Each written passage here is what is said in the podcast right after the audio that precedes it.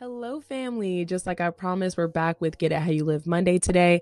Today's episode is all about our houses. And no, I'm not talking about no H G T V, but the houses that are our minds, bodies, and spiritual spaces.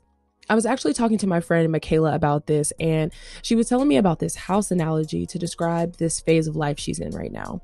Basically, our home or our house is our space or life or the life that you've built around yourself.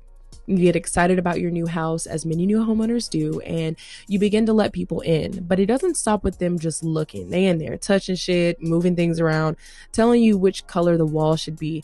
You value the opinions of these people, so you let them come in and you let them change this house, your house. And I thought it was kind of important to run this convo back and let the family sit on this. Who the hell is up in your house? Meaning, who is it or what is it that is taking up so much space and dictating the way you run things? Now, get those journals out. Mm, don't go too far. Get those journals out. You already know. Because we're about to do a little uh, work here and there. And then I promise y'all we'll get to a mindfulness session to ponder the following thoughts. Do you need to reassert yourself as the owner of your home? Have you changed things based on what visitors have suggested? Are you happy with the way things look in your home? Do you need to do some spring cleaning? Maybe some evictions?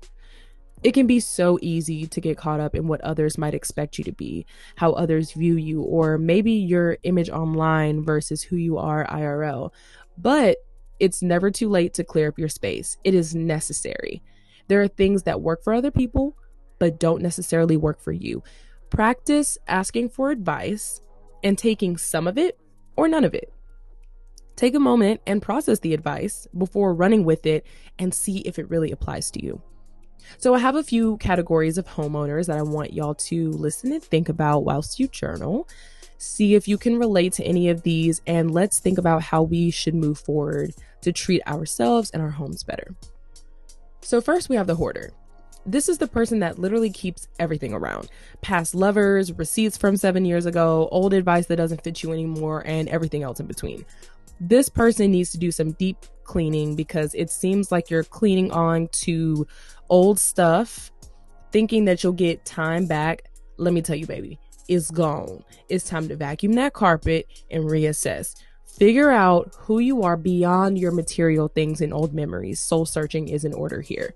Next, we've got the chronic purger. Okay, I've been guilty of this, but this is the person that has nothing in their house because they don't want to get too attached to anything. You think you're being a minimalist, but really you're not creating any new um, sustained bonds with anything or anyone.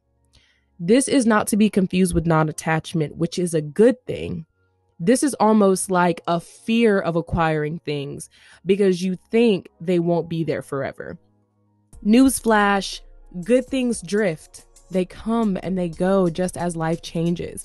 Get comfortable with things leaving and don't be afraid to invest in relationships, including the one with yourself, baby.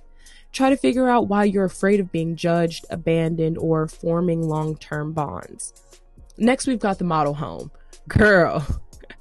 You know those little model homes you can tour before you're looking for a house and everything is perfect, but like too perfect? It doesn't look lived in at all. The model home is exactly what describes perfectionists and those that are so clenched because their space isn't presentation ready twenty-four seven. Let me break it down to you, honey baby. You're not perfect. You never will be. Stop trying to achieve perfection. You have to discover who you are without outside perspective, without perfection or the illusion of perfection.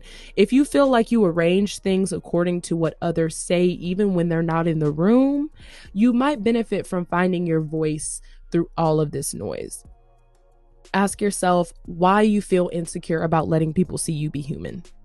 Who hurt you? Who judged you? Next, we have the homemaker. I was going to say the stay-at-home moms, but homemaker is gender neutral, so here we go. This is the person that tends to their home, cleans, cooks, lights an occasional candle, makes visitors take their shoes off at the door, and hand sanitize after they leave. This is the person you want to be with your home. you want people to come in and be like, O M G, I love what you did with the place. It smells so good in here. But they recognize they can only stay the night if they ask you in advance, right? You tend to the wounds, you purge during spring cleaning, and keep the sentimental photos stuck to the fridge. The homeowner has boundaries, a good sense of self, and moves with the rhythms of their intuition. Whew. Okay, that was a lot.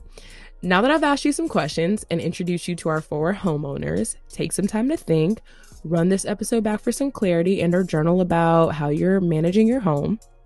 I really hope this was a helpful episode and that your hands are cramping from your journaling session at this point. But while you're doing that, we will go into this mindfulness session featuring some dope-ass beats by Mogo Mo Lamar. And please just take time to sit with your thoughts and soul search a bit while we jam out. Be safe, be happy, you know, wear that mask. As always, let me know what you thought on Instagram at Look at the Material Podcast and on Twitter at L A T M Pod. Show me some love by reposting your fave part of this episode. I love y'all. Stay in the family. Bye.